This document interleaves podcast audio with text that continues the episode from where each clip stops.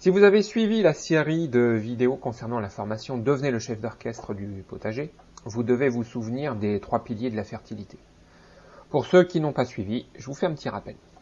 Le premier pilier, c'est le sol. C'est le moteur de la fertilité, l'objet prioritaire de votre attention. C'est aussi le pilier le plus facile à mettre en place. Le second pilier, c'est les conditions climatiques. Elles vont déterminer en grande partie les possibilités de développement des plantes que vous cultivez. Et enfin, le troisième pilier, c'est l'environnement. Cet environnement représente tout ce qu'il y a autour de la zone que vous souhaitez voir devenir fertile.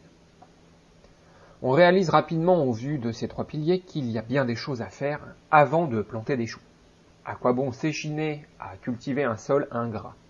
Pourquoi gâcher des graines dans un potager matraqué par des conditions climatiques désastreuses?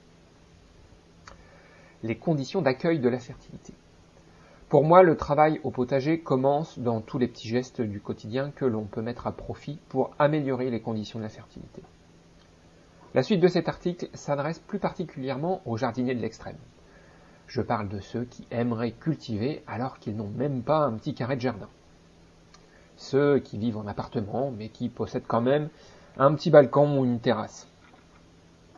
Pour faire entrer la fertilité sur vos terrasses et balcons, vous devez, comme n'importe quel propriétaire de jardin, commencer par ne plus rien jeter.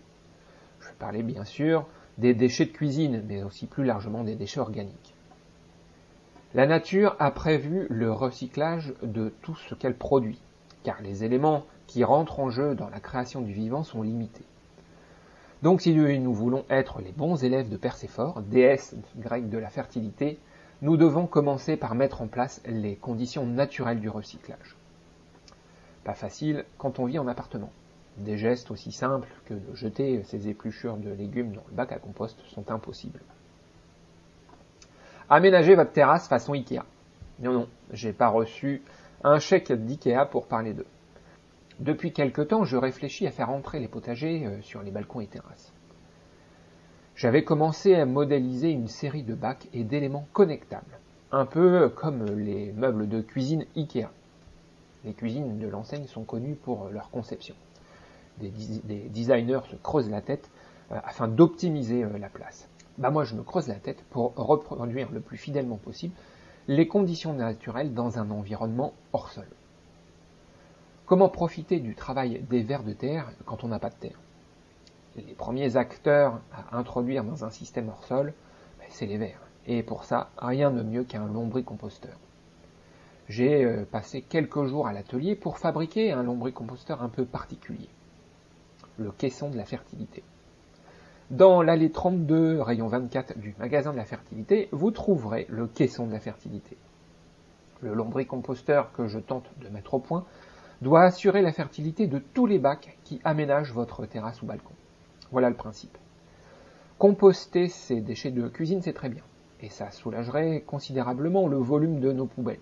Seulement, une fois que le lombricomposteur est plein, que fait-on du compost? On en met par-ci par-là dans les jardinières pour booster nos plantes vertes? Je voulais que ce composteur soit le moteur de la fertilité de tous les bacs de la terrasse. Pour ce faire, j'ai ouvert les joues du composteur pour qu'il communique avec le contenu des bacs, donnant ainsi la possibilité aux vers de terre de circuler, aussi bien dans le composteur que dans les bacs. À ce jour, je ne sais pas encore si les vers de terre vont travailler dans mon sens. J'aimerais qu'ils puissent brasser le compost pour fertiliser les bacs. Je vous ai mis quelques images pour que vous voyez un peu mieux la fabrication du lombricomposteur. Maintenant, il ne reste plus qu'à installer les locataires dans leurs appartements. Je vais pelleter un peu de compost dans mes bacs déjà en place et remplir le premier étage du lombricomposteur. La jardinière accolée sera quant à elle remplie avec la terre du jardin. Je ne manquerai pas de vous informer sur l'évolution de mon caisson de la fertilité.